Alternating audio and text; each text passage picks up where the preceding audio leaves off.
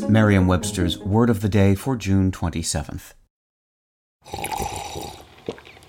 That's not just the sound of that first sip of Morning Joe. It's the sound of someone shopping for a car on Carvana from the comfort of home. That's a good blend. It's time to take it easy, like answering some easy questions to get pre qualified for a car in minutes.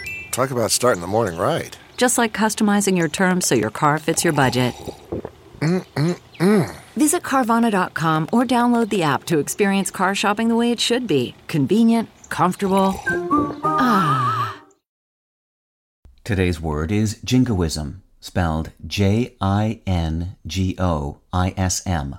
Jingoism is a noun that means excessive patriotism or nationalism, especially when marked by a belligerent foreign policy.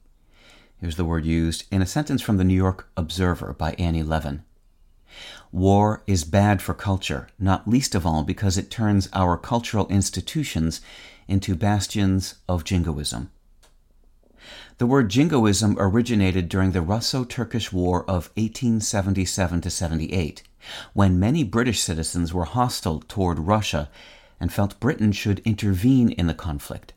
Supporters of the cause expressed their sentiments in a music hall ditty with this refrain We don't want to fight, yet by jingo if we do, we've got the ships, we've got the men, we've got the money too. Someone holding the attitude implied in the song became known as a jingo or jingoist, and the attitude itself was dubbed jingoism. The jingo in the tune is probably a euphemism for Jesus. With your word of the day, I'm Peter Sokolowski. Visit Merriam-Webster.com today for definitions, wordplay, and trending word lookups.